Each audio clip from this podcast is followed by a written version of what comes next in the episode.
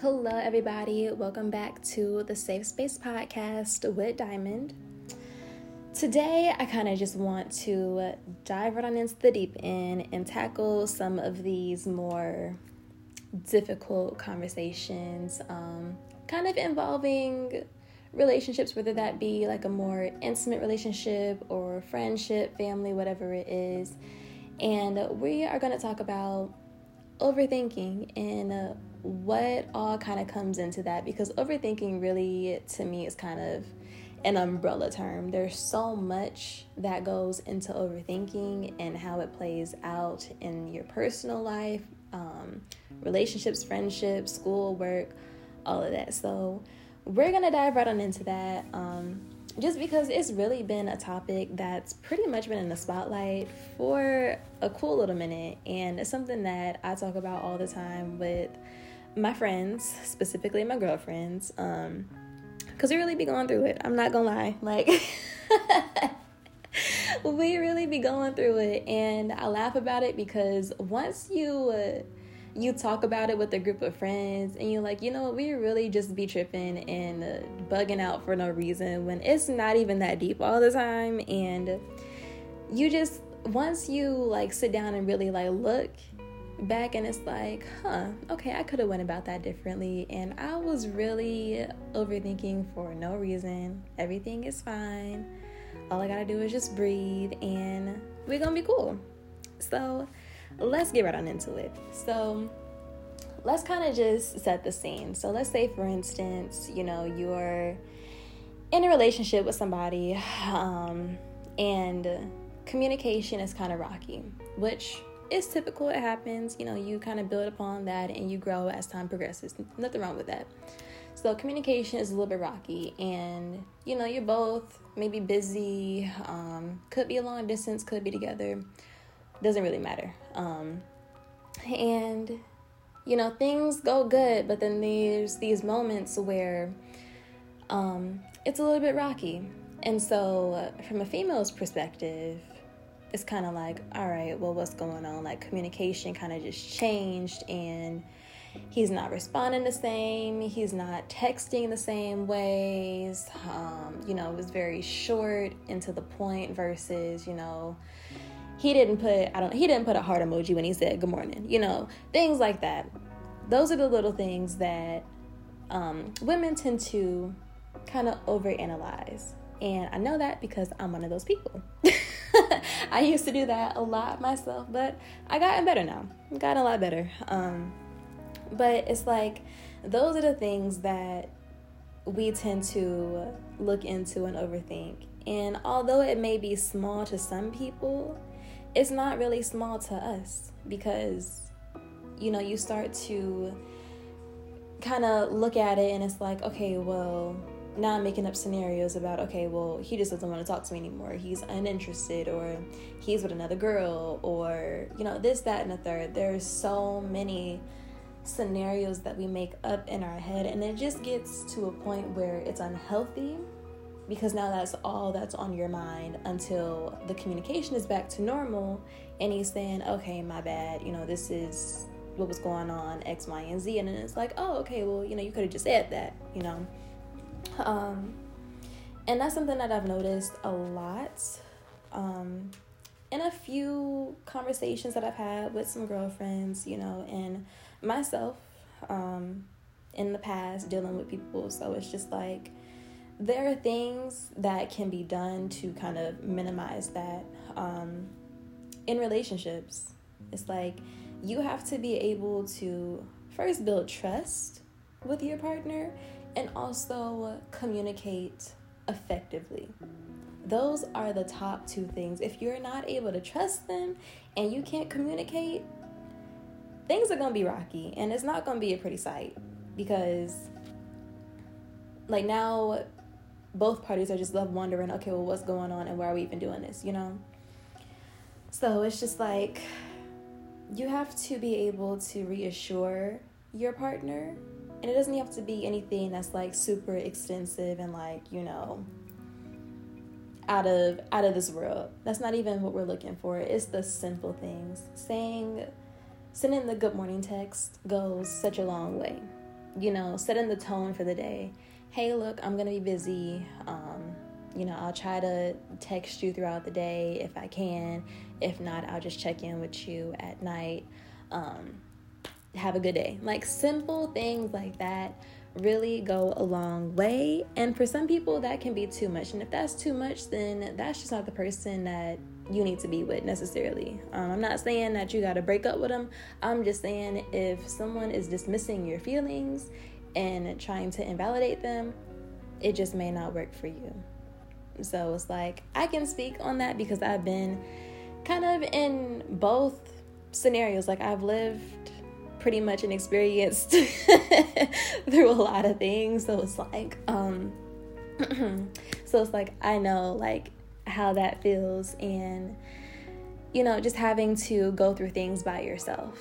Um, and it's a lot. It really is a lot.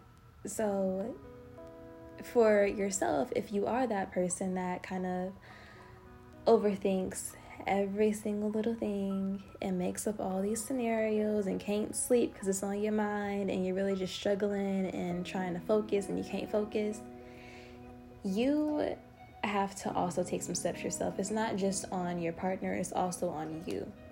You have to be able to kind of take that energy and put it back into yourself because what happens is you're putting all that energy into something else and you're neglecting yourself. So now you are kind of dismissing your well being. So for me, what that looks like is kind of just, you know, turning your phone off, like mute the notifications, um, and just put your phone away. Like, just literally toss it to the side. Like, don't even look at it, don't think about it. You need to take your mind off of that and put it towards something else. So, whether that be journaling or, you know, taking a a break to watch one of your favorite shows or you know take yourself out like go out go for a walk go to your favorite coffee shop or get some ice cream go shopping whatever it is so that way you can take a mental break. Because being that person is very mentally and emotionally exhausting and that's not only doing damage to you but also to the relationship, whether it's a platonic relationship or something more intimate. Um, meaning with like either family, friends, or you're dealing with you know your significant other like it just it goes always because you can't keep putting all that energy into something and you're not receiving it back or nothing's being done to kind of ease your mind of that so it's just like you gotta take your power back you gotta like, just breathe. Just breathe through it. Stop tripping and just breathe. Like, just calm down. Find something to keep you occupied. And, uh, you know, slowly you'll start to feel better. Like, whatever that is. Pick up a hobby or something, something, anything, just to kind of ease your nerves. Ease your nerves. And it's, I know it's a lot easier said than done because it's taken me a very long time to be able to get to that place. But it's possible, you guys. It really is possible.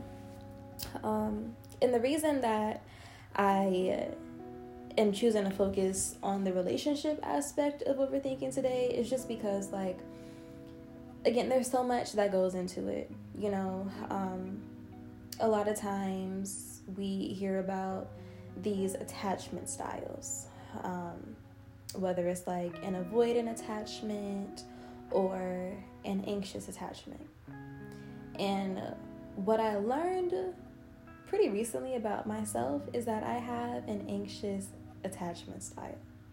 And if you guys don't know what that is, it's pretty much, you know, it's exactly how it sounds like anxiety plus attachment. So it can't be good, and it's not. But what it is is, you know, it's a fear of um like losing your significant other due to anything, you know, if they're not um responding how you want them to or you don't get to spend, you know, x amount of time with them or you know, it's just it's that fear that whatever happens, like whatever argument happens, whatever um distance between you there is, you have that fear that they're not going to be there anymore because of that thing. And for me personally, I didn't realize that until recently. And looking back at like past, um, you know, relationships, things like that, I noticed I was like, wow, that was me. It's like no matter how uh, hard things got or how toxic things were, I chose to stay because I was afraid that I wouldn't be able to find someone else to love me or what I thought was love in that same way. You know, I was afraid that if I left, there'd be nobody else.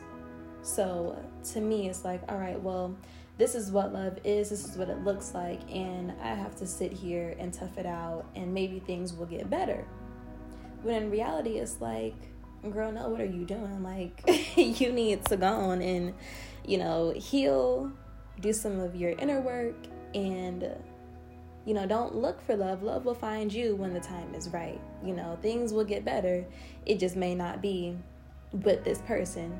So, that's kind of what I learned. And it's crazy because a lot of people that I know experience that same thing and it's kind of it's it's bittersweet because it's like okay at first you feel like you're just going through this alone and it's like huh am i crazy? Like what is this? Like what is going on? Why am i the way that i am? And instead of you know leaving and just going on to the next like i'm choosing to stay here. And it's like once you find the group of people who experience that same thing, it becomes a lot more manageable because you're not facing it alone. In the moment, you are, but eventually it's like, oh, okay, you went through this too? Cool. How did you do it? And what are you doing now? Like, how are things going? You know, you're able to have those conversations and really talk about it. So for me, it's like I really found myself staying in situations that weren't good for me and it it was really unhealthy. Like, I'm not gonna lie, it was really unhealthy. Like, I'm always able to kind of wake up every day and put a smile on my face and, you know, put up this facade that everything is fine and that I'm okay. When really, behind closed doors, it's like, damn, this relationship may not be it because, you know, we're going through all this stuff and I'm just not happy anymore. And you know, I thought that I was happy or at least, you know, loved or cared for in the sense or the definition of what I believed it to be, when in reality it's like, huh, this isn't it. This this is not what that's supposed to look like. It's not what it's supposed to feel like. I shouldn't have to beg you to do things. I shouldn't have to beg you to be seen and to really hear me when I voice my frustrations and how I feel. You know, when you're in a, a space like that, um, it's kind of it's hard to want to even talk about the way that you're feeling. It's hard to articulate your emotions. It's hard to say, you know, hey, I didn't like when, you know, you did this and when you said this, I felt this way. Like it made me, you know, sad or it made me um, mad. Like you, it's hard to do that because you know what's next. Your feelings are going to be invalidated. It's going to cause an argument unnecessarily when really you're just trying to be heard. And it sucks, but that's just how, you know, some relationships end up being. And I'm going to say that it's okay because everybody is young and we're all still learning. We are all still experiencing new things day by day. Um, and no one is perfect. You know, it it all stems pretty much from childhood and how you grew up. You know, for me, I am loved deeply by my family. Like, there's no denying that. I was always surrounded by love, and you know, I love my family. They're great. They're crazy, but they're great. But, you know, when I feel like when you're more so kind of sheltered as a child and you know you're the oldest sibling things like that and you have high expectations on yourself, but also, you know, people place high expectations on you, that kind of makes you feel like you know you have to be the best at everything and you know you have to kind of present yourself a certain way and put up that facade that you're fine and you know nothing's bothering you. And that's what i found myself doing um in my relationships. You know it's like all right you know what? I'm fine. I can just deal with this on my own and you know i can fix this. I was always trying to be the fixer um you know in childhood and till present day um, and that really does show up and that, you know, kind of causes going back to overthinking and having a more anxious attachment style because you're trying to find ways to make the relationship work. You're trying to figure out what went wrong and what you did that is making the relationship kind of go down a hill when really it's not even on you. And I really had to convince myself of that and tell myself like look this is not this is not meant for you. This is not you know the relationship. This is not healthy. It's toxic. You know you are worthy of so much more. Like you deserve someone who is going to see you someone who is going to care about you someone who's not going to dim your lights and try to invalidate your feelings and you know just kind of choose to you know knock you down. You know i shouldn't have to try to prove myself every single day of being worthy of love and the care and admiration from my partner. You know so it's just like you really have to find that balance and you have to you have to get out of those situations. You have to pull yourself up.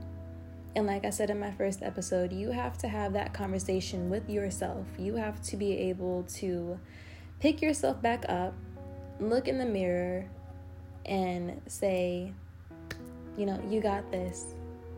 Um, you're worthy of so much. You are going to find love, you're going to have a supportive partner.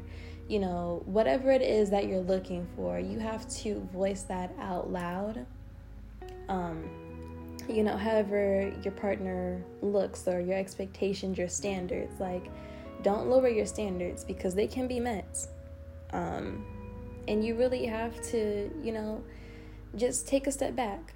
You don't go looking for it, you let it find you. And once it finds you, you'll know you'll know because it's really gonna click instantly and it's gonna be the best feeling ever. Um, but you guys, it's just like overthinking really it's just it's so draining it's so draining and being you know anxious and having that sort of attachment style is like you have to you have to care take good care of yourself a lot more there's a lot more self-care that goes into that um, which is why I'm so big on that myself. Um, and just not be afraid to set the expectations for whomever it is you're dealing with. Because at the end of the day, it's like, you know, you really only have yourself. It's me and myself and I. And for you to bring someone else into that and have them in your space and to have these conversations with them, it's a lot.